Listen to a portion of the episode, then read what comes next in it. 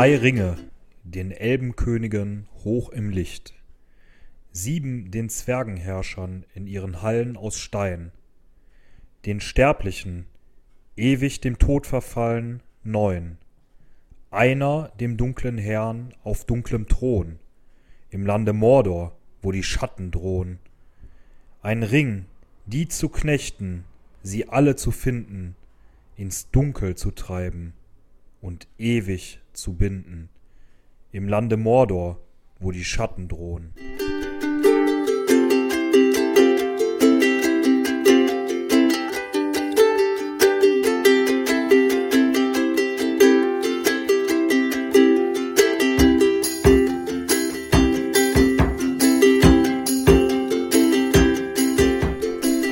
Von den Ringen der Macht. Ja, wunderschön. Guten Morgen, guten Mittag, guten Tag, guten Abend, gute Nacht oder wann auch immer ihr uns jetzt äh, gerade anhört. Ähm, hier ist der Simon. Ich bin hier mit dem Chefpoeten vom Dienst, dem Nils, und dem Erklärbär Tim. Ähm, wir haben uns hier zur zweiten Folge unseres Podcasts äh, zusammengefunden, die heute heißt Von den Ringen der Macht. Und was das eigentlich ist, wie viele das sind, ähm, wo die sich gerade so rumtreiben oder rumgetrieben werden, ähm, darüber unterhalten wir uns. Ähm, direkt vorab, ähm, euer reges Interesse an unserem Podcast ehrt uns sehr. Wir wollen uns dafür ganz herzlich bedanken. Außerdem wollen wir dabei ein paar Personen hervorheben, die uns tatkräftig unterstützen. Da ist zum einen der äh, Stefano, der sich hier um den Sound und die Technik kümmert, ähm, damit wir da hoffentlich eine qualitative Steigerung zum letzten Mal ähm, erreichen. Außerdem hat er uns ein wirklich äh, sehr, sehr geiles Logo designt. Ähm, das schicken wir mit Sicherheit auch mal rum. Dann könnt ihr da auch gerne euren Senf zu geben. Ähm, des Weiteren möchten wir uns ganz lieb bei äh, Patricia bedanken. Ähm, ich habe gehört, weil sie einen Kuchen gebacken hat. Ähm, oh ja, ein, Küm ein Kümmelkuchen. Na, nach dem Rezept von Bilbo Beutlin. Ich bin äh, ehrlich gesagt schwer beeindruckt und hoffe, dass ich vielleicht irgendwann mal ein Stück davon essen kann. Ähm, außerdem wollen wir uns ganz lieb bei der Sarah bedanken, die uns auf Instagram ein bisschen promotet hat. Ähm, ja, und als kleinen Einsteiger haben wir uns gedacht, vielleicht auch, um nochmal so ein bisschen auf die letzte Folge zu kommen, ähm, erzählt der Nils und mal, uns mal was übers Rauchen und äh, Saufen. Äh, Genau, viele von euch haben uns ja gefragt, was machen wir eigentlich so, während wir den Podcast aufnehmen? Erzählen wir da einfach nur dummes Zeug oder machen wir dabei auch was Nützliches? Und tatsächlich, ähm, trinken wir dabei Bier und rauchen Pfeife. Wir müssen dazu gestehen, wir haben die Pfeife schon geraucht. Und zwar haben der Tim und ich uns mal zwei Auenlandpfeifen von der Firma Faun gegönnt, genau Faun. Und äh, Tim, du hast eben jetzt auch schon mal äh, geraucht. Wie fandest du es? Ja, also ich fand es eigentlich sehr angenehm. Ähm, ich glaube, da kommt ein großer der, der Pläsier auch daher, dass man sich so ein bisschen echt fühlt wie so ein Hobbit oder Gandalf mit so einer, das sind diese richtig langen Pfeifen, wo man quasi schon einen zweiten Arm braucht, genau, Lesezeichen-Pfeifen heißen die, äh, um die festzuhalten. Und äh, damit so im, am Sonnenuntergang zu sitzen und auf die Stadt zu gucken, hat echt was, muss ich sagen. Genau, es hat so schon so direkt so ein bisschen so Mittelerde, Auenland-Feeling.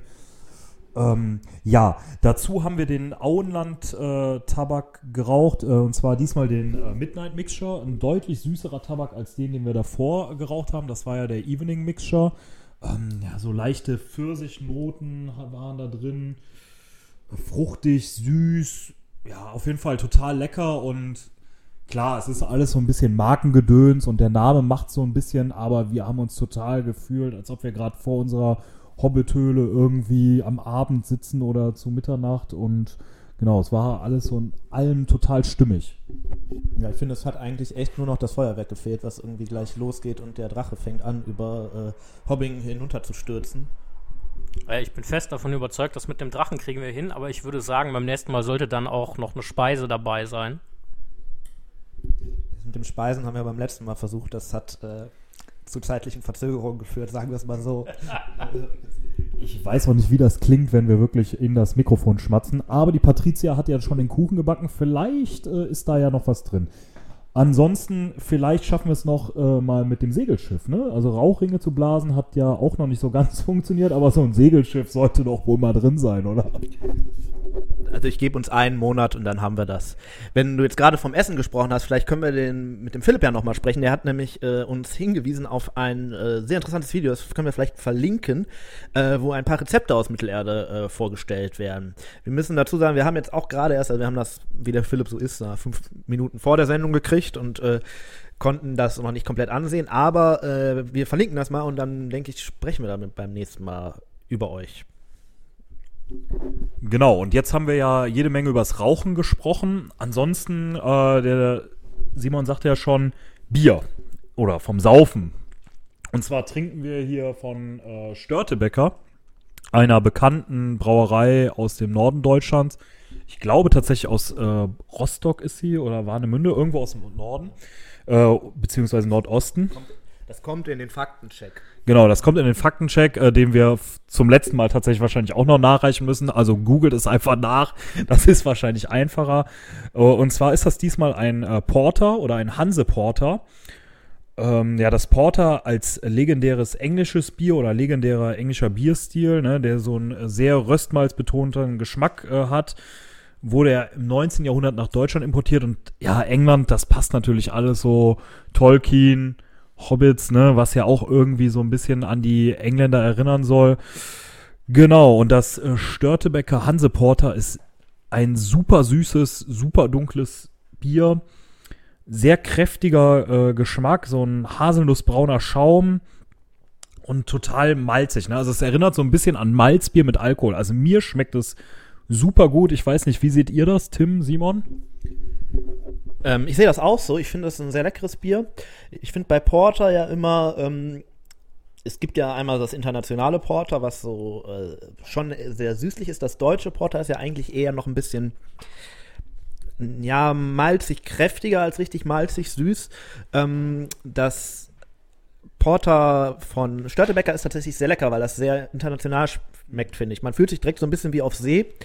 Ähm, ja, und deswegen denke ich, äh, ist das eine gute Auswahl für heute. Äh, ich muss auch sagen, das Bier ist sehr lecker. Ich finde, es schmeckt auch sehr rund, angenehm malzig. Ähm, ich habe gerade auch erfahren, dass äh, Tim häufiger wohl auf See war und dabei Bier getrunken hat. Ähm, vielleicht hören wir dazu auch irgendwann mal mehr. Ähm, und ich denke, dann können wir eigentlich auch zum eigentlichen Teil des Abends oder zum großen Themenfüller, sage ich mal, äh, übergehen. Und zwar zur Geschichte der Ringe. So bevor, so, bevor wir so ganz richtig in den Abend einsteigen oder zu welcher Tageszeit ihr auch immer unterwegs seid, ähm, noch als kleine Information, wir sind heute nur mit einem Mikro statt mit einem Mikro und einem Headset unterwegs und reichen das die ganze Zeit hin und her. Ähm, das heißt, es wird zumindest nachher im Diskussionsteil echt spannend, wie ihr uns hört und versteht. Aber wir haben vollstes Vertrauen darauf, dass das funktioniert. Ähm, nur, nur, nur um euch das verständlich zu machen, Nils hat gerade von der Seite geschrien. Äh, ähm, so, und im Endeffekt, wir haben uns überlegt, dass wir jetzt äh, eine Runde über die Geschichte der Ringe diskutieren, wie ja schon am Anfang äh, vorgestellt. Und zwar erzählt euch der Tim jetzt erstmal grob, was sind die Ringe und warum. Er hat den Mund voll. Er macht den kurz leer. Ja, schlechtes Timing kann ich. Okay, ähm, also ich äh, erkläre jetzt so ein bisschen was, wie es eigentlich losgeht, dass man so ein bisschen die Hintergrundgeschichte weiß. Ähm, kurz zu den Ringen. Gefertigt wurde das Ganze im Jahre 1500 bis 1600 im zweiten Zeitalter. Das heißt, ähm, nur damit man das ein bisschen einordnen kann, so in der Zeitlinie, das Ganze spielt also ungefähr ja, 4500 Jahre vor den Ereignissen des Herrn der Ringe wirklich, wo Frodo dann äh, den Ring am Ende zerstört. Das bedeutet, wir sind ähm, schon eine ganze Weile unterwegs. Die Ringe der Macht wurden äh, von den Elbenschmieden in Enregion, was viele als ähm, Hulsten auch kennen, und von Sauron in Mordor geschaffen. Wobei es so ist, dass die eigentlich alle Ringe in Enregion geschmiedet wurden, allerdings äh, der eine Ring von Sauron in Mordor. Alle Ringe, bis auf den einen, sahen so aus, dass sie einen außergewöhnlichen Edelstein hatten. Der eine hatte keinen Edelstein. Was machen die Ringe? Sie haben das Leben eines Sterblichen bis ins Unendliche verlängert, wenngleich auch die Vitalität nach und nach nachließ und das Dasein immer mehr zur Qual wurde. Bei den Menschen hatte das zur Folge, dass die Ringträger, die späteren Ringgeister, dann zu Geistern wurden. Bei den Zwergen war diese Eigenschaft nicht so ausgeprägt, sondern es wurden eher ihre negativen Eigenschaften nach, danach noch verstärkt. Zunächst haben die Elben unter Celebrimbor in Hulsten mehrere geringere Ringe unter Saurons Anleitung gefertigt. Einige Zeit später schmiedeten diese im Feuer des Schicksalsbergs im Mordor heimlich einen Meisterring. Also Sauron hat noch einen zusätzlichen Ring geschmiedet, der die Macht besaß, alle anderen zu beherrschen. Als Celebrimbor von Saurons Verrat erfuhr, verlangte der dunkle Herrscher alle Ringe für sich. Es gab Krieg um die Ringe. Die neun Ringe und die sieben Ringe konnte Sauron im Verlauf des Krieges mit den Elben in seinen Besitz bringen. Die drei Ringe wurden jedoch erfolgreich vor ihm von den Elben versteckt. Die neun Ringe gab Sauron an Könige, Magier und große Krieger der Menschen weiter, die er zu den Knechten seines Willens machte und die allmählich ins Schattenreich übertraten. Später wurden sie die Nazgul oder Ringgeister genannt.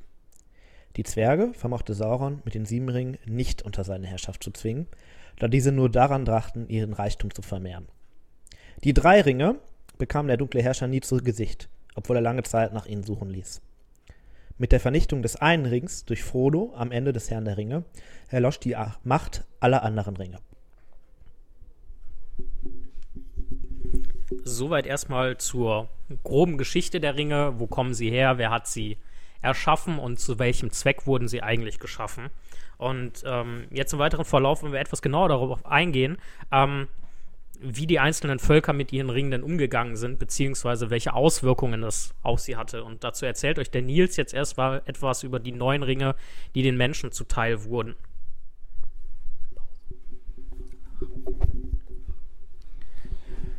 Ja, die neun Ringe der Macht wurden von den Elbenschmieden in Eregion unter Saurons Anleitung gefertigt, wie der Tim euch ja gerade eben schon erzählt hat. Eregion ist quasi äh, zu Beginn des zweiten Zeitalters, meine ich, eine, äh, ja, kein Elbenvolk, aber ein Elbenstaat quasi. So müsst ihr euch das vorstellen. Irgendwo nördlich von Mordor. Genau, und dort haben die Elben sich eben niedergelassen, haben begonnen eben mit so Kunstschmieden und haben dann eben unter Saurons Anleitung, der sich so ein bisschen eingeschleimt angebiedert hat. Da kommen wir alles noch zu. Auf jeden Fall haben sie dort dann begonnen, die Ringe zu schmieden. Ja, wie alle anderen Ringe der Macht, mit Ausnahme des Herrscherrings, also des einen Rings, war jeder von ihnen mit einem besonderen Stein besetzt. Sauron überreichte sie den großen Fürsten der Menschen von Mittelerde, die er unter seiner Herrschaft zwingen wollte. Ja, die Menschen wurden mit Leichtigkeit von der Macht der Ringe korrumpiert. Ich meine, wie euch vielleicht aus den Filmen bekannt ist, ne, also die Nazguls, ja, alle habt ihr wahrscheinlich gesehen. Weder alterten sie noch konnten sie sterben, wurden aber langsam zu Geistern oder Schatten, die den Willen Saurons unterworfen oder vollkommen von ihm abhängig waren. Also sie sind nicht tot, auch nicht so richtig lebendig, ne, so vielleicht so ein Ticken untot könnte man sagen.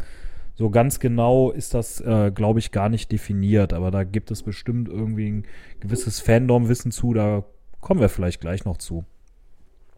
Ja, Sauron überreichte dann diese neuen Ringe der Macht eben den mächtigen Menschen Mittelerdes. Wer genau diese Menschen waren, das weiß man tatsächlich gar nicht so. Ne? Ob jetzt mächtige Fürsten, Zauberer, Hexer, was auch immer, das ist gar nicht so bekannt und es war für ihn ein leichtes, diese Menschen zu korrumpieren im Gegensatz zu den anderen Völkern, ich will jetzt nichts vorwegnehmen, ne, aber das ist doch ein ganz inter interessanter Unterschied.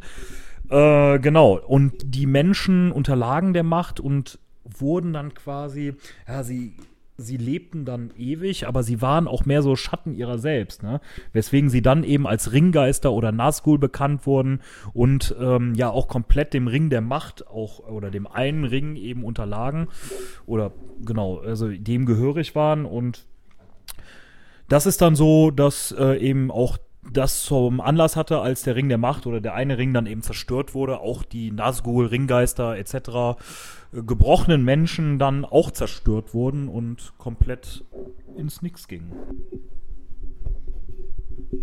Ja, Im Endeffekt, ähm, es, waren ja, es waren ja nicht einfach nur gebrochene Menschen, sondern es waren ja de facto eigentlich keine Menschen mehr, sondern wirklich Geister, also auch körperlos, obwohl sie körperliche Gestalt annehmen konnten. Und ähm, in den Filmen sieht man das ja zum Beispiel auch, wie sie als Reiter ähm, oder ja, Piloten von diesen fliegenden Bestien auftauchen.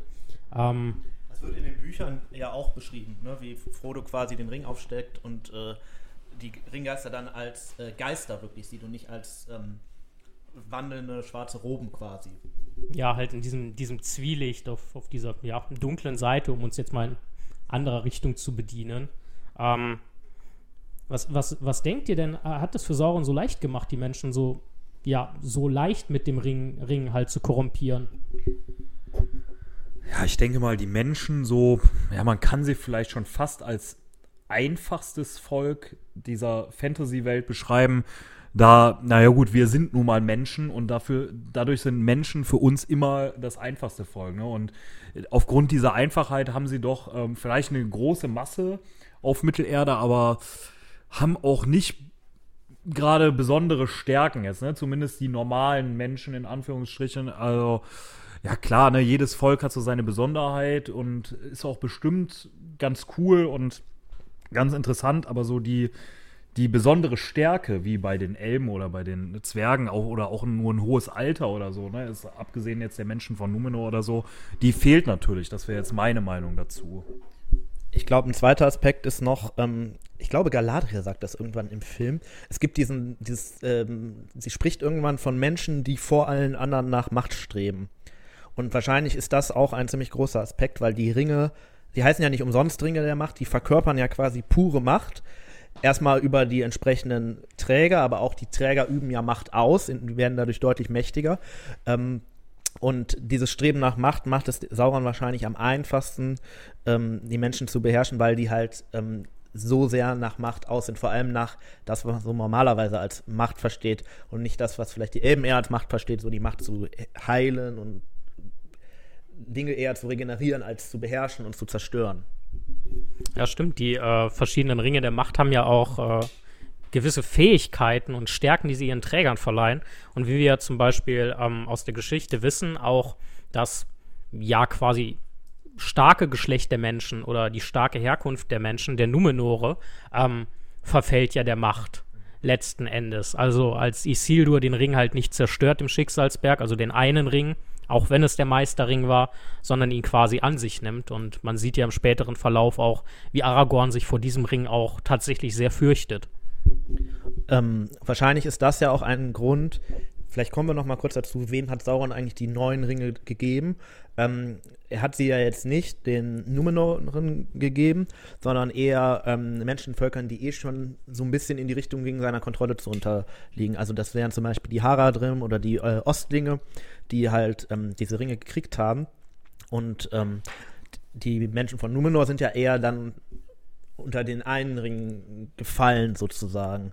Ähm, und wahrscheinlich hat Sauron deswegen auch eher schwächere Menschen ausgewählt, als die eher willensstarken, dann doch elbengleichen Numenor-Menschen.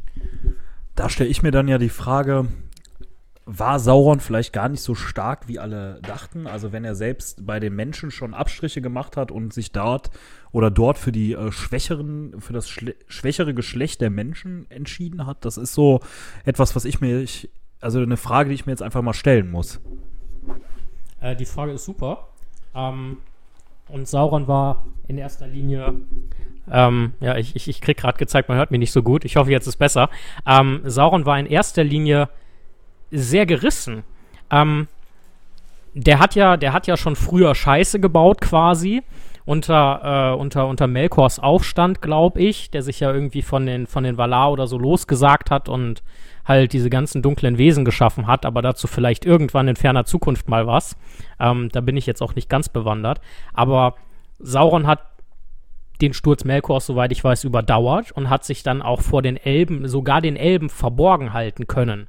Ähm, die haben zwar, als er sich ihnen angeboten hat, mit ihnen die Ringe zu schmieden, ähm, zwar quasi gerochen, dass damit irgendwas nicht ganz im, im, im, im Reinen ist, aber so richtig erkannt haben sie ihn auch nicht. Und ich denke, Sauron ist einfach, das zeigt er immer wieder, sehr, sehr klug in der Auswahl seiner Schergen.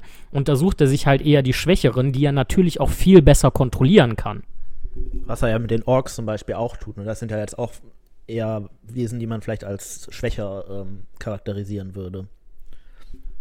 Also quasi ein komplett äh, von Macht korrumpiertes Wesen ja durchaus, ne? Also äh, durchaus komplett machtbesessen und ähm, gar nicht so sehr interessiert daran, ähm, in eine äh, Diskussion oder in einen Austausch mit seinen äh, Hörigen zu kommen, sondern eher so äh, komplett von oben herab zu befehlen und gar nicht mal so sehr irgendwie sich auch gewisse Stärken zu nutzen zu machen, sondern lieber die komplette Macht auszunutzen.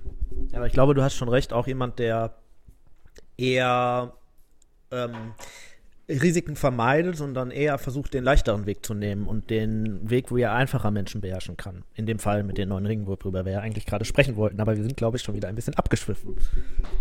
Ich denke, das mit dem Abschweifen ist schon in Ordnung. Das ist ja so ein Stück weit auch gewollt. Ähm, apropos Abschweifen, wir haben eben als kleinen Zwischentipp äh, den Hinweis bekommen, dass wir wohl ein bisschen zu steif unterwegs sind. Wir versuchen das gerade jetzt wieder eine ganze Ecke lockerer zu gestalten. Was geht? Wird, hier, wird hier gerade in die Gegend gerufen. Ähm, ja, ich denke, wir können eigentlich jetzt von den sehr leicht zu beeinflussenden Menschen ähm, mal weiter hingehen zu den Elben, die ja auch drei Ringe für sich geschmiedet haben. Die Elben haben im Verborgenen drei Ringe für sich selbst geschmiedet. Auch nach dem einen Ring der Macht quasi die mächtigsten Ringe ähm, an sich und haben dies äh, gezielt vor Sauron versteckt. Obgleich sie zu dem Zeitpunkt noch nicht sicher waren, ob es Sauron ist, ähm, waren sie doch sehr vorsichtig und misstrauten ihm. Ähm, und diese Ringe hielten sie auch vor ihm verborgen. Gerade als der Meisterring in Saurons Besitz war, ähm, verwendeten die Elben ihre Ringe an sich auch nicht, damit Sauron mit seinem Ring einfach keine Verbindung zu ihnen herstellen konnte. Ähm, ja, äh, die drei Elbenringe sind ähm, Nenya, Vilja und äh, Naria. Und ähm, ursprünglich wurden sie einmal Galadriel anvertraut. Ähm, einer der, ja, im, im zweiten beziehungsweise dritten Zeitalter vermutlich die älteste Elbin in Mittelerde. Und dem damaligen Hochkönig im zweiten Zeitalter der Elben, ähm, Gilgalad. Wobei man von Gilgalad sagt, dass er dann äh, die Ringe weitergab an Elrond und an Zirdan, wobei Zirdan, ähm, der Herr der Grauen Anfurten, ähm, seinen Ring dann später im Geheimen an Gandalf weiterreichte, weil als Gandalf in Mittelerde ankam, um das Böse zu bekämpfen, Zirdan sich einfach dachte, "Mh, ich bin eh hier in meinen Anfurten und er hat jetzt eine beschwerliche Reise und eine sehr, sehr schwierige Aufgabe vor sich, da kann dieser Ring ihm eigentlich nur helfen. Die Elben haben ihre Ringe im Endeffekt hauptsächlich dafür verwendet, wenn sie sie verwendeten, um ähm, Gutes damit zu tun, ähm, Gesundheit, Wachstum, ähm, ja, aber auch einfach Wissen weiter anzuhäufen ähm, und sie gut zu behüten, damit sie halt den Schergen des dunklen Herrschers nicht in die Hände fallen konnten, die äh, durchaus fleißig danach suchten. Ähm, so hat es haben es die Elben geschafft, als einziges Volk Ringe zu besitzen, die quasi nie vom dunklen Herrscher befleckt wurden. Ähm, was glaubt ihr, warum sind die Elben so, im Gegensatz zu den Menschen, so unglaublich umsichtig, geduldig und ja, im Endeffekt weise mit ihren Ringen umgegangen und waren ja auch nicht sehr besitzerhebend darauf, sondern haben wirklich alles dafür getan, dass diese Ringe die Zeit überdauern konnten und vor Sauron verborgen blieben, weil zum Beispiel Gilgalad, also der Hochkönig der Elben, der ja, wie man, wie man so äh, lesen kann, ähm, gegebenenfalls zeitweise sogar zwei dieser Ringe hatte. Ich könnte mir vorstellen, das liegt vielleicht daran, die Elben sind ja immer so ein bisschen so ein Volk, was so über den Dingen steht. Ne? Also im gesamten, in den gesamten Büchern sind sie immer so dieses Volk. Ah, Ich würde das, wenn wir jetzt mal wieder diesen Bibelvergleich ziehen, so engelähnlich, ne? Also so, so die höchsten, ja gut, Engel sind jetzt auch keine lebenden Wesen, aber so die irgendwie die höchsten lebenden, existierenden Wesen, ne? Auch die Erstgeborenen. Ne? Genau, die Erstgeborenen so und stehen einfach über den Dingen. Ähm, klar, auch nicht alle, ne? Auch da gibt es gefallene Engel, ähm, ganz klar. Und auch irgendwie, dass sie diese Ringe geschaffen haben, zeigt ja auch durchaus, dass sie so einen gewissen, ja, ob sie jetzt zum Guten verwendet oder nicht, aber so einen gewissen Machtanspruch haben sie ja doch, ne? Also das merkt man ja auch immer in den ähm, in Filmen oder Büchern, dass, dass da so ein gewisser Machtanspruch und so dieses Bewusstsein, dass man was Besseres ist, das ist, glaube ich, schon da, ne? Ähm, ja, aber da denke ich, das könnte ich mir dadurch erklären, so als Volk, erstgeborenes Volk, so steht so ein bisschen über den Dingen. Ähm, ja, ich habe was, eine interessante Frage gleich zu Gandalf, aber da würde ich jetzt, da er ja einen der drei Ringe bekommen hat, aber da möchte ich jetzt gar nicht vorweggreifen. Ich würde gerne Tims Meinung noch dazu hören, weil die interessiert mich immer brennend. Ja, meine Meinung dazu ist, ähm, die Elben sind, glaube ich, ähm, zum einen werden sie halt völlig anders charakterisiert als die Menschen, sondern nicht so als auch machtgierig. Kann man, denke ich, auch schon sagen, dass es auch sehr viele machtgierige Elben gibt, aber ähm, weniger nach wirklich, also nach einer anderen Art von Macht strebend vielleicht. Sie sind eher mehr an die Welt gebunden als die Menschen, sind die ganze Zeit da und haben so eher noch die Chance, ähm, längerfristig Dinge zu bewirken. Ein Mensch lebt vielleicht 80 Jahre, 90 Jahre, 100 Jahre, wenn er ganz viel Glück hat. Ähm, ein Elb lebt halt theoretisch ähm, dauernd da. Ähm, deswegen denke ich, dass gerade die Elbenringe ähm, für etwas längerfristig geplant sind. Und was die Sache ja noch vielleicht ein bisschen verkompliziert ist, die Elbenringe sind ja mit Abstand von den normalen Ringen, die nicht der eine Ring sind, der, der mächtigst, die mächtigsten. Da gibt es eigentlich, ähm, es, ist ziemlich eindeutig, dass wenn die Elbenringe offenbart geworden wären, wäre, hätte das ziemlich schnell den, äh, Widerst den Zusammenbruch des gesamten Widerstandes gegen Sauron zu, zu ähm, zur Folge gehabt. Äh, was mir gerade dazu noch einfällt, ähm, wo du das mit der theoretisch unendlichen Lebensspanne der Elben ansprichst, ähm, und äh, Nils hat es ja auch angesprochen, dass die Elben vielleicht ähm, sich doch etwas über den anderen Völkern stehend sehen.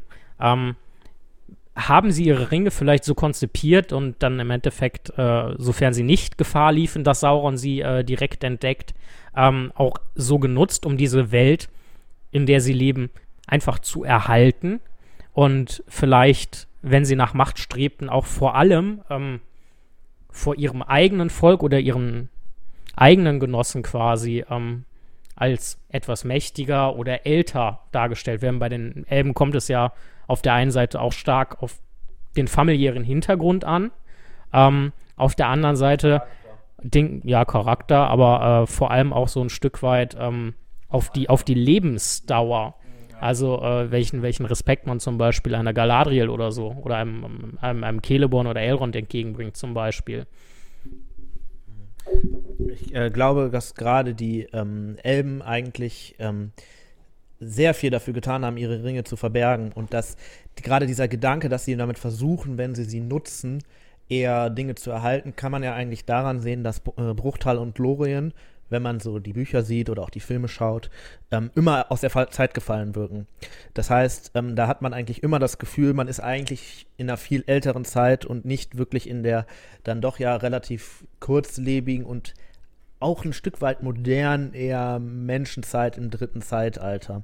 Es gibt im Buch da sogar eine Szene zu, äh, Leuchtfeuer. genau, ja, so die f- unglaublich fortschrittliche Technologie der Leuchtfeuer hätten die Elben nie benutzt, wage ich jetzt mal zu behaupten. Ähm, es gibt da im Buch sogar noch eine Szene zu, dann ähm, übergebe ich das Mikrofon direkt wieder, das wird mir nämlich schon versucht aus den Händen zu reißen. Ähm, äh, als äh, äh, Frodo in ähm, Lorien ist, ist ja sogar der Mond anders. Also äh, da wird beschrieben, dass er quasi bei einem anderen Mond reinkommt, als er rausgeht und die Zeit, die ta der Tage, die vergangen ist, hätte eigentlich ein, an- eine andere Mondphase zur Folge gehabt. Das heißt, er ist quasi in der Lorien, das ja vom einem Elbenring geprägt wird durch Galadriel, schon sehr ähm, in einer komplett anderen Zeit eigentlich. Ja, was ich äh, gerade eben ja schon mal angedeutet hatte mit Gandalf, ne? Also Simon, du sagtest das ja, Gandalf hat einen dieser drei Elbenringe bekommen. Und was ich dabei total interessant finde, ist, dass äh, Gandalf ja, also er wird ja von den ähm, von den göttlichen Wesen, ne, wird er ja auf die Erde, werden die fünf Istari, werden ja auf mit, nach Mittelerde entsandt und sind ja auch durchaus als gottähnliche Wesen beschrieben, ne? Also irgendwie schon etwas sehr Mächtiges, die ja auch durchaus über den Elben stehen. Was ich an der Stelle jetzt total interessant finde, ist, dass der, dass Gandalf durch diesen Elbenring noch mehr Macht kriegt, also durch etwas Irdisches quasi ähm, eine größere Macht bekommt. Und das zeigt ja eigentlich schon noch mal welche Macht diese Elben hatten oder welche Macht die Ringe hatten, dass quasi damit auch Götter oder göttliche Wesen verstärkt werden können. Das finde ich eigentlich auch nochmal einen sehr interessanten Aspekt, den man irgendwie nochmal beleuchten müsste. Ähm, wie mächtig die denn wirklich war, ne? oder wie mächtig auch, ähm, also Sauron war und ja, wie gottähnlich die dann auch eben in Mittelerde vielleicht sind. Ja, sucht euch aus. Beide wollen was dazu sagen, aber ich reiche einfach mal das Mikro an den nächsten. Ich sitze aber daneben, deswegen kann ich nur ganz kurz einen kurzen Einwurf dazu tun. Bei Gandalf kommt, glaube ich, noch dazu, dass er, ähm, dass der Ring sehr stark seine Persönlichkeit verstärkt. Naya ist der Ring des Feuers ähm, und Gandalf nutzt diesen Ring ja auch, der ja auch ein sehr feuriges Wesen eigentlich ist, was er selber von sich auch mal behauptet, auch ein sehr feuriges Temperament hat, um die Menschen in Mittelerde aufzurütteln, im Sinne von eines Leuchtfeuers, was so durch die Gegend läuft. Ähm, und da ist, glaube ich, einfach. hat es euch heute angetan. Ja, das kommt noch mal ein paar Mal vor. Äh, dass ähm, Gandalf also quasi genau den richtigen Ring gekriegt hat, dass er mit einem anderen Ring wahrscheinlich nicht so mächtig geworden wäre. Interessant bei den fünf Istari ist ja auch, ähm, als sie in Mittelerde anlandeten, ähm, dass eigentlich Saruman der mächtigste war. Und das Ring keinen Ring bekommen hat, sondern die Elben ähm, vielleicht zum damaligen Zeitpunkt schon gemerkt haben, ähm, dass im Verborgenen doch Gandalf ähm, vermutlich der Mächtigere für die Sache ist, weil es ihm halt um diese Sache auch ging. Ähm, Vielleicht auch einfach mehr brennt. Also mehr brennt, ne? ja, Gandalf brennt. wie der Tim gerade sagte. Gan Gandalf brennt, ist feurig und brennt auch gerne Feuerwerk ab. Ähm, insofern, das ist vielleicht das, wo es noch am allerbesten passt. Und ja, so leucht, leuchtfeuert er pilgernd durch die Lande. Ähm, äh, Gerade ähm, Saruman ist ja, hat sich ja mit den Elben eigentlich sehr wenig abgetan. Er ist immer eher auf die Menschen gegangen, er lebt in einer alten Menschenfestung und äh, ist eigentlich auch in den Osten gegangen, um da Menschen zu stärken, bekehren, was auch immer. Und Gandalf war ja immer eher derjenige Zauberer, der sich vermehrt auf die Elben konzentriert hat und eigentlich erst am Ende Auf das Kraut der Halblinge. und, und Hobbits, sehr guter Einwand, richtig, ja. Ähm, Um auf die letzte Folge mal zurück Ja. Deswegen, ähm, vielleicht war das auch einfach der Punkt, dass die äh, Elben keinen Bock auf Saruman hatten und deswegen gedacht haben, wenn der eh nicht Lust hat, mit uns abzuhängen, kriegt er halt auch keinen Ring. Ähm, auch wenn das jetzt vielleicht ein bisschen ausschweifend sein mag. Aber ähm, ich möchte, ich, ich möchte, ich möchte dann doch definitiv noch einen weiteren Bogen schlagen, ähm, nur um die Sache mal angesprochen zu haben. Ähm, ich weiß ehrlich gesagt gerade nicht mehr genau, warum die Elben eigentlich nach Mittelerde kamen, aber die fünf Istari sind ja tatsächlich ausgesandt worden, ähm, um Sauron quasi den Garaus zu machen, soweit ich das weiß. Und nach die, nachdem die Macht des einen Rings erloschen ist, ähm, sind ja auch die anderen Ringe quasi erloschen und dann ziehen die Elben, die Ringträger, ja auch alle wieder gen Westen zu den unsterblichen Landen. Es ist eigentlich interessant, dass du sagst, ähm, wie die Elben nach Mittelerde kamen, weil die Elben sind ja das erste Volk, was Mittelerde besiedelt hat. Also eigentlich kamen die ja nicht irgendwie dahin, sondern die waren ja immer da. Zumindest, wenn man jetzt mal von den Göttern und so weiter absieht. Ähm, ja, dann direkt die Frage, äh, noch irgendjemand was dazu zu sagen? Zu Gandalf? Nein, nicht zu Gandalf, Tim, wir machen zwei Folgen extra für Gandalf. Ähm, nein, jetzt zu den Elbenringen. Gandalf, ne? Auch wenn er das gerne hö- hören würde, aber wir werden noch mal über Gandalf sprechen. Ähm, super interessantes Thema im Moment, aber ich würde auch gerne weitermachen. Äh, ich glaube, aber bevor wir richtig weitermachen, wir sollten kurz vielleicht noch über Galadriel sprechen, weil die mit den drei Ringen, glaube ich, schon stark verknüpft ist, ehrlich gesagt. Äh, guter Punkt, willst du direkt was dazu sagen? Ja, jetzt habe ich mir gerade eine Pistazie in den Mund gesteckt, ich erzähle aber gerne trotzdem was. Ähm, dann, auch einfach nicht auf, ne? Wenn man einmal anfängt. mit erst wenn die Packung leer ist. Wir standen neben dem Supermarkt und haben uns überlegt, ob wir noch eine zweite Packung kaufen. Ich glaube, wir sind froh, dass wir es nicht getan haben. Gut, ähm, also, ähm, Galadriel trägt ja auch einen äh, Elbenring, ist die einzige von den äh, Ringträgerinnen, die äh, tatsächlich ihren Ring von Anfang bis Ende hat von den Elbenringen. Ähm, und ist ja eigentlich auch immer die, die man so als diejenige sieht, die von ihrer Machtpotenzial her die wäre, die Sauron, Sauron wirklich herausfordern könnte. Äh, interessanter Einwand, auch zum, äh, zur Feminismusdebatte von letzter Folge, ähm, dass sie ja doch durchaus als ja, mit einer der stärksten Persönlichkeiten neben Sauron ist eigentlich in den gesamten, also zumindest der lebenden Persönlichkeit, ne? Oder Ja. vielleicht sogar die leben, äh, die stärkste lebende Persönlichkeit, weil Sauron, da wollten wir auch nochmal zu kommen, mehr tot als lebendig, ne? Das weiß man ja nicht so genau. aber da doch durchaus nochmal eine Ausnahme zu den ganzen männlichen ähm, Protagonisten. Ja, aber halt, jetzt kommt es um hier die Feminismuskeule zu schwingen, äh, halt eine Ausnahme tatsächlich, muss man auch sagen. ne? auf jeden Fall. Durchaus eine bewundernswerte Ausnahme. Ähm, was, was, was ich bei Galadriel ganz äh, beeindruckend finde, wie ähm, bei ihr kriegt man es ja eigentlich äh, vielleicht durch, durch die Szenen im, im, im Film zum Beispiel auch am ehesten mit, ähm, wie groß eigentlich die Last eines solchen Ringes ist und den zu tragen ähm, und wie sie damit umgeht, ähm, dass sie für sich selber sagt, so ich muss mich entscheiden, ob ich quasi mein äh, lustig im Elbenkontext irdisches Ich weiterhin ähm, weiterhin äh, äh, bleibe oder ob sie sich quasi dem Ring ein Stück weit hingibt und dann ihre Macht halt völlig auskostet. Und bei ihr ist halt das Ding, sie. Es ist ja nicht so, dass sie von Anfang an sagt, ich äh, nehme den Ring nicht, sondern die Option, dass Galadin den Ring nimmt, besteht ja tatsächlich. Und ähm, das ist ja schon insofern bemerkenswert, dass eigentlich alle anderen der großen Weisen, irgendwie Gandalf, Elrond, immer gesagt haben, den Ring darf man auf gar keinen Fall benutzen, sondern der muss zerstört werden. Und sie zieht diese Option in Betracht, allerdings ähm, nicht wirklich, um Sauron zu besiegen, sondern eher, um zur großen Königin von Mittelerde zu werden. Schon bemerkenswert, finde ich. Womit wir auch wieder bei der Elbenmacht so ein bisschen sind, ne? Also Ja. der Machtanspruch der Elben. Ja, eben, also ich glaube nicht, dass man den, die Elben jetzt von jeglichem Machtanspruch freisprechen kann, sollte. Das definitiv nicht. Ähm, zu einem Völkchen, was es nicht ganz so mit den Elben hat, wie man äh, möglicherweise schon mal gehört hat, ähm, das aber tatsächlich sieben Ringe bekommen hat, ähm, kommen wir dann jetzt. Ähm, und zwar sind das die äh, Zwerge, die ja als äh, ziemliche Dickköpfe ähm, bekannt sind. Und äh, äh, ich glaube, der Nils möchte dazu was sagen. Ja. Und zwar die Zwerge, wie der Simon gerade schon richtig sagte, die Zwerge haben sieben Ringe bekommen. Allerdings gab es bei den Zwergen so ein gewisses Problem. Ne? Also du sagtest das gerade schon so, die Zwerge, die können nicht so gut mit den Elben. Womit die Zwerge es doch ganz gut können, ist dann mit dem Kraut der Hobbitze. Ne? So, das ist äh, was, was den äh, Zwergen dann tatsächlich doch durchaus liegt.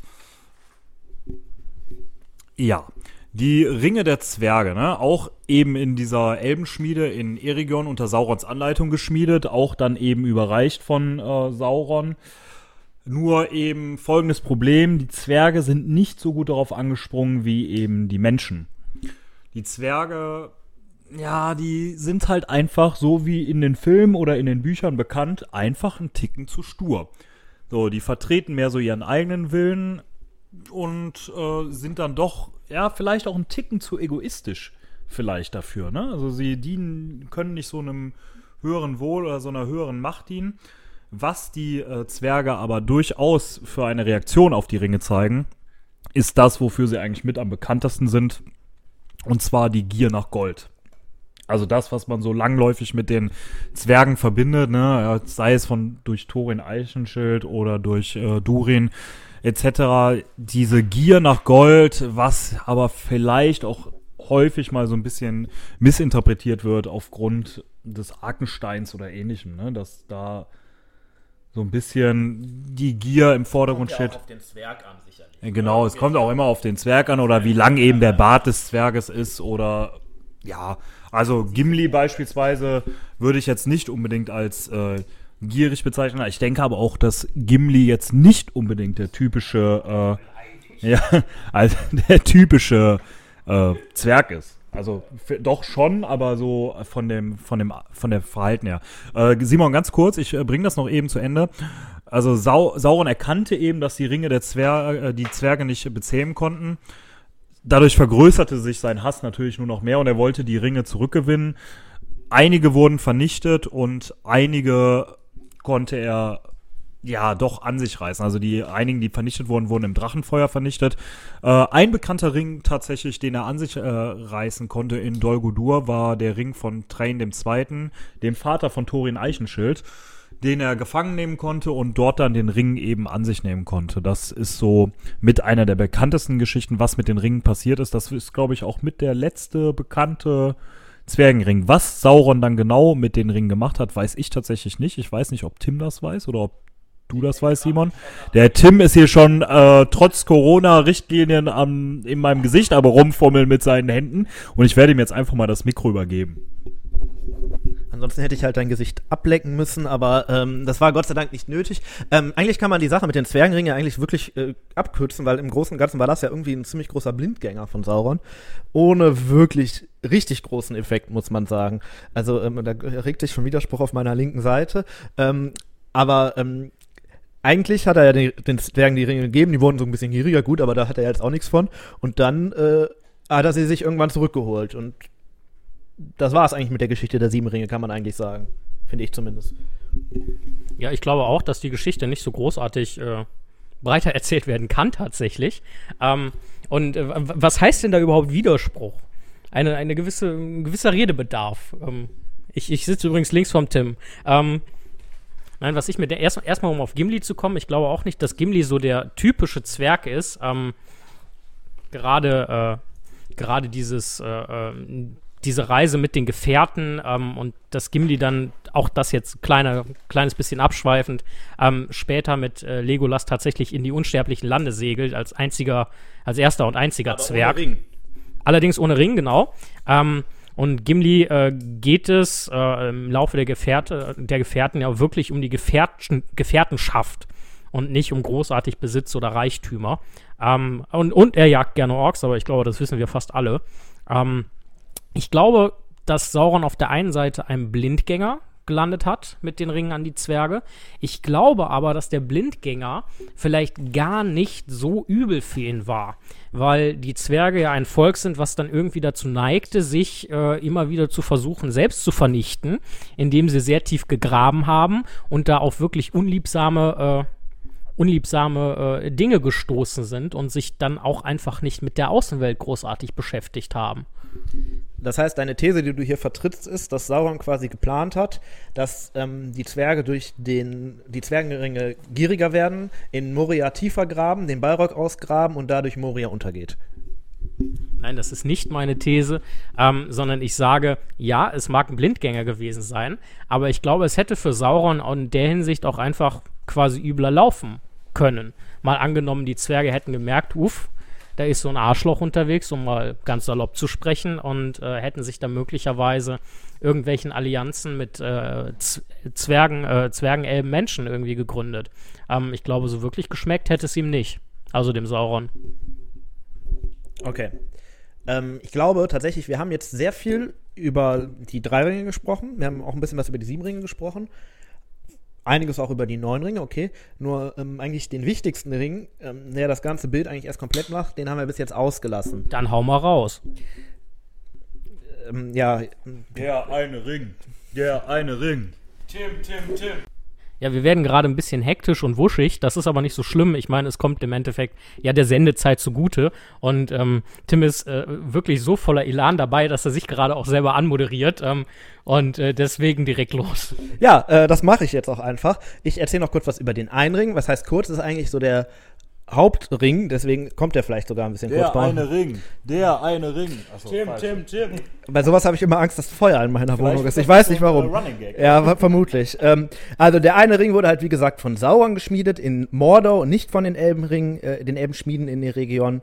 Er hat im Gegensatz zu den anderen Ringen, vielleicht auch noch ganz interessant, keinen Edelstein, der ihn kennt, sondern er besteht einfach nur aus ja, Ring. Ein, ein Material, das wie Gold aussieht, aber im Groß, aber kein richtiges Gold ist, sondern viel härter, viel unzerstörlich, zerstörbarer. Ja, Also aus mir quasi. aus ähm, Hering. Ja. ähm, wenn Sauron den Ring ansteckte, konnte er die Gedanken derer lesen, die noch die anderen Ringe trugen, also zum Beispiel auch der drei Elbenringe und ihre Geschicke lenken. Gleichzeitig lag es ihm im Willen Sauron, nee, gleichzeitig lag in ihm der Willen Sauron, so formuliert man den Satz, selbst dann noch, wenn er in andere Hände gelangte, weshalb sein Besitzer stets unter unheilvollem Einfluss fiel. Wenn Sauron den Ring nicht mehr hatte, wir sprechen jetzt quasi also von dem Ereignis, was vielen als letztes Bündnis bekannt ist, dass quasi Isildur äh, am Ende des letzten Bündnisses, wo sich Elben und Menschen gegen Sauron erhoben haben, Sauron dem Ring vom Finger schnitt, ähm, ist Sauron untergegangen, so dass er selber keine körperliche Gestalt annehmen konnte erstmal. Der, Ring wurde allerdings nicht vernichtet, sondern von Isildur weiterhin behalten. Und über 3000 Jahre lang wurde er ähm, ging er erst verloren, wurde dann von Gollum gefunden, dann irgendwie kam er am Ende zu Frodo und ähm, ist am Ende des dritten Zeitalters dann schließlich von Frodo vernichtet worden. Naja, von Frodo oder von. Aber dazu kommen wir auch noch, ne? Dazu kommen wir auch noch. Ähm, was mit dem Ring passieren sollte, war eigentlich ein bisschen umstritten unter den äh, Weisen in Mittelerde tatsächlich. Gandalf, Galadriel und auch Elrond waren der Meinung, man sollte den Ring zerstören, während zum Beispiel Boromir, Denethor oder auch Saruman der Meinung waren, man sollte den Ring eher benutzen. Das kurz so zum einen Ring. Entschuldigung, ähm, ich muss mal ganz kurz meine ähm, Speiseröhre wieder freimachen. Corona. Corona. Ja, ich muss immer noch husten. Okay. Sorry dafür. Entschuldigung. Vielleicht grätsch ich einfach mal ganz kurz rein, was ich dann doch durchaus, während der Tim sich hier die Seele aus dem Leib hustet neben mir, was ich äh, durchaus interessant finde, ist, ähm, dass die Elbenringe ja im Geheimen äh, geschmiedet wurden und der eine Ring trotzdem die Macht besitzt, jetzt muss ich auch aus Sympathie husten, dass der eine Ring trotzdem die Macht besitzt, auch über die Elbenringe zu herrschen. Und da frage ich mich, hat er so eine Universalmacht? Ist das so, äh, hat Sauron vielleicht doch etwas geahnt? Was genau steckt dahinter?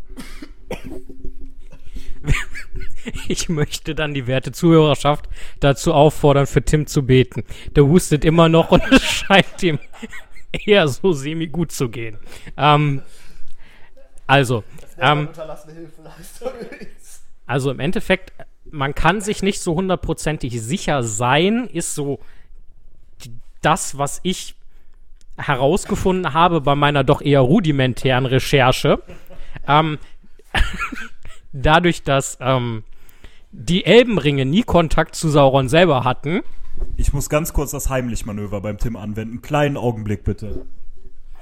bleiben Sie in der Leitung. Bitte bleiben Sie in der Leitung. Danke, dass Sie in der Leitung geblieben sind. Also, Tim geht's wieder besser. Ähm, und ja, dadurch, dass die Elbenringe im Endeffekt selber mit Sauron keinen Kontakt hatten, im Gegensatz zu allen anderen 17 Ringen, ähm, bin ich mir gar nicht so sicher, wie groß der Einfluss oder wie schädlich der Einfluss letzten Endes geworden wäre. Wir haben ja, wie der Tim eben schon erzählt hat, beim einem Ring und jetzt winkt er auch schon wieder heftig, um das Mikro zu bekommen. Ähm, äh, kann Sauron mit seinem Meisterring jeden anderen Ringträger, so der Ring denn benutzt wird, sehen. Ähm, inwieweit er damit quasi über die Elben Macht ergreifen könnte oder über die Elbenringe, ähm, da bin ich mir echt nicht sicher, aber vielleicht kann uns der äh, inzwischen wieder äh, sprachfitte Tim dazu etwas sagen. Ähm, ja, ich glaube, es hängt immer noch eine halbe Pistazie in meiner Luftröhre, aber ähm, die schlucke ich einfach später runter. Ähm, ich wollte widersprechen, tatsächlich, weil ich glaube, dass gerade das der Punkt ist, dass ähm, wenn Sauron den Ring gekriegt hätte und damit auch Kontrolle über die Elbenringe bekommen hätte, wären Lorien, Bruchtal, Gandalf mit einem Schlag enthüllt gewesen und Saurons Willen anheimgefallen. Und das wäre der entscheidende Punkt gewesen, weswegen das Gute nicht mehr hätte gewinnen können. Und ich glaube, dass genau das das ist, wovor die ganzen Menschen im Verlauf des Herr der Ringes Angst haben, wenn sie davon sprechen, dass Sauron den Ring kriegt. Zumindest die Leute, die wissen, wer die Elbenringe hat.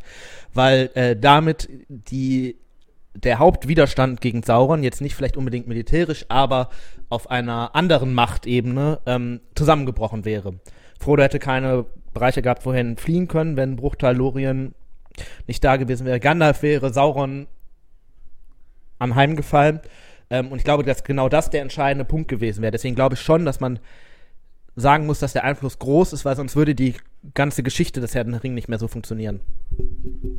Ist das denn irgendwo sicher geklärt? Weil, äh, wie gesagt, mich auf meine rudimentäre äh, Recherche für diese Folge beziehend, ähm, bin ich halt wirklich nur so weit, dass äh, halt klar ist, dass Sauron die Elbenringe nicht befleckt hat, ähm, dass aber trotzdem eine Verbindung aufgebaut werden kann.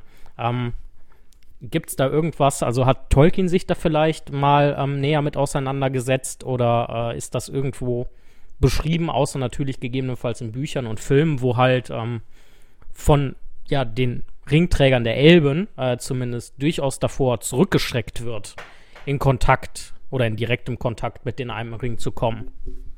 Ähm, nicht, dass ich wüsste tatsächlich, zumindest nie so klar. Aber was halt klar beschrieben ist, wer die Ringe trägt.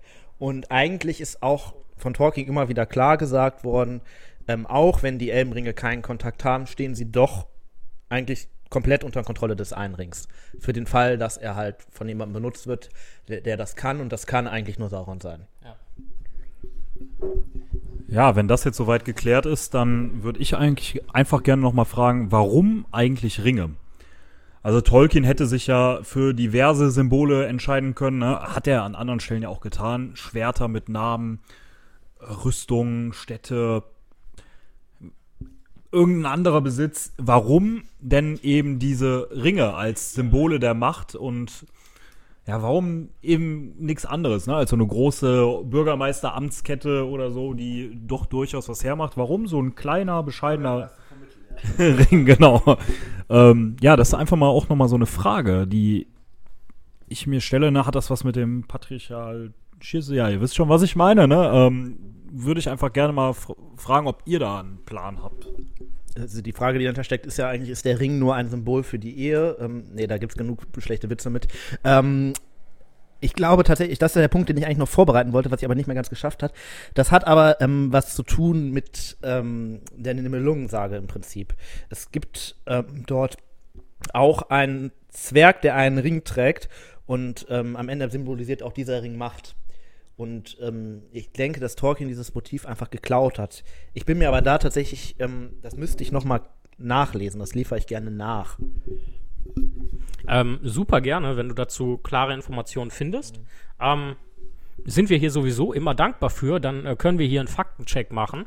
Ähm, apropos Faktencheck, ihr könnt ja auch mal Fakten checken, wie oft wir unsere Fakten checken.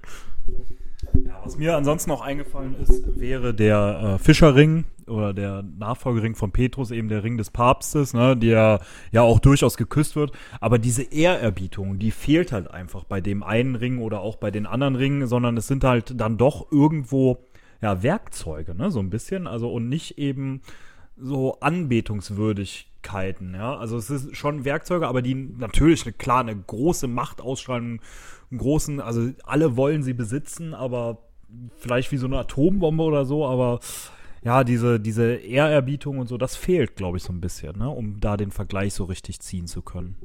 Ja, das schon, aber ich finde, eigentlich ist der Vergleich gar nicht schlecht, weil beide Ringe symbolisieren ja eigentlich, so kann man so sagen, uneingeschränkte Macht. Der Ring des Papstes symbolisiert eigentlich zumindest im irdischen Bereich uneingeschränkte geistliche Macht. Und auch Sauron erlangt ja mit dem einen Ring uneingeschränkte Macht über die anderen Ringe. Deswegen ist der Vergleich, glaube ich, ja, sicherlich nicht zu 100% rund, aber hinken tut er nicht, finde ich. Ähm, Finde ich auch. Ähm, und ich hätte auch noch eine ganz steile These. Ähm, also es gibt ja wirklich pompöse Herrschaftssymbole, ob das jetzt von opulenter Kleidung über so Dinge wie, ähm, ja, ähm, hier äh, Zepter oder, äh, oder Reichsapfel, Krone und so weiter geht, ähm, wie wir es halt gerade aus dem irdischen, aus dem Mittelalter etc. pp. kennen, ähm, dass vielleicht in diesen ja magischen Artefakten, den Ringen, einfach auf sehr kleinem Raum, also im sehr kleinen, sehr, sehr viel Macht steckt ähm, und das Ganze eher unscheinbar und nicht bedrohlich daherkommt und auch schwer. Im Film sogar mal irgendwann, da es doch diese Szene mit dem, äh, wo der Ring im Schnee liegt und von wegen, wie kann etwas so Kleines so große Bedeutung erlangen? Ich weiß jetzt nicht mehr den genauen Wortlaut. Ja, ähm, interessant. Und was mir in dem Zusammenhang dann noch, um auf die Hobbits, die wir in der letzten Folge schon hatten, zurückzukommen, ähm, im Endeffekt drei der Ringträger, also die den einen Ring getragen haben, waren ja Hobbits. Beziehungsweise, wenn man sagt, dass Gollum, der vom Flussvolk stammte, als Smergol früher ähm, einem Hobbit sehr, sehr ähnlich war, gegebenenfalls also vier Hobbits den Ring getragen haben, einer ihm zwar verfiel, nämlich Gollum, der ihn aber trotzdem, ich glaube, 500 Jahre knapp mit sich äh, trug, bevor Bilbo ihn dann bekam, der ihn 50 Jahre bei sich trug, dann freiwillig hergab. Das ist auch etwas, was äh, ja eher die Seltenheit ist. Also es gibt, glaube ich, nur zwei Personen, die den Ring freiwillig hergegeben haben. Einmal Bilbo und einmal Sam, der ihn ja. Es sind sogar fünf Hobbits. Tim hat noch mehr. Smergol, also ich käme jetzt auf Dergol, der den Ring ja nur sehr kurz hatte, weil er dann von Smergol bzw. Gollum ermordet wurde. Gollum, Bilbo, Sam und Frodo. Ja. Oder Und- Gollum in seinen zwei Gestalten vielleicht doch sogar sechs. Wir sind bei sechs Hobbits. Sechs Hobbits, okay. Ich glaube, meine These, ich, glaub, ich glaub, glaube, dass meine, meine, meine, meine, Der eine Ring. Tim, Tim, Tim. Al- Also, okay, meine These scheint vielleicht doch nicht so äh, gut zu sein, dass die Hobbits, die ja an sich auch sehr klein und trotzdem im Inneren äh, sehr machtvoll sind, von persönlicher Stärke her, ähm, mit dem Ring deswegen vielleicht besser klarkommen als andere Völker. Wobei ich betonen möchte, dass der Gold, Smergol und letztendlich dann auch Gollum äh, ja vom Flussvolk waren und einem Hobbit nur sehr ähnlich, aber nicht direkt ein Hobbit. Ja, zumindest kein Hobbit aus dem Auenland in dem Sinne. Ich finde aber ähm, tatsächlich, das ist ein sehr interessanter Gedanke, weil ähm, wenn wir jetzt so, so ein bisschen ge- zum Ende des Podcasts kommen und uns Gedanken machen über die Zerstörung des Rings, ähm, ist ja genau das der Punkt. Der Ring kann am Ende, am Ende wird der Ring vernichtet. Und der Ring ist quasi das Symbol für Macht in Mittelerde. Und Sauron kann am Ende nur zerstört werden, weil Frodo auf die Macht verzichtet, weil er loszieht, um den Ring wegzuwerfen. Er wirft ihn dann nicht selber weg, das geschieht dann im Prinzip durch Gollum, durch einen Unfall, Schicksal, wie auch immer man das nennen möchte. Aber ähm, wenn Frodo nicht am Anfang bereit gewesen wäre, auf den Ring zu verzichten und damit auf die Macht, hätte das Gute nicht gewinnen können.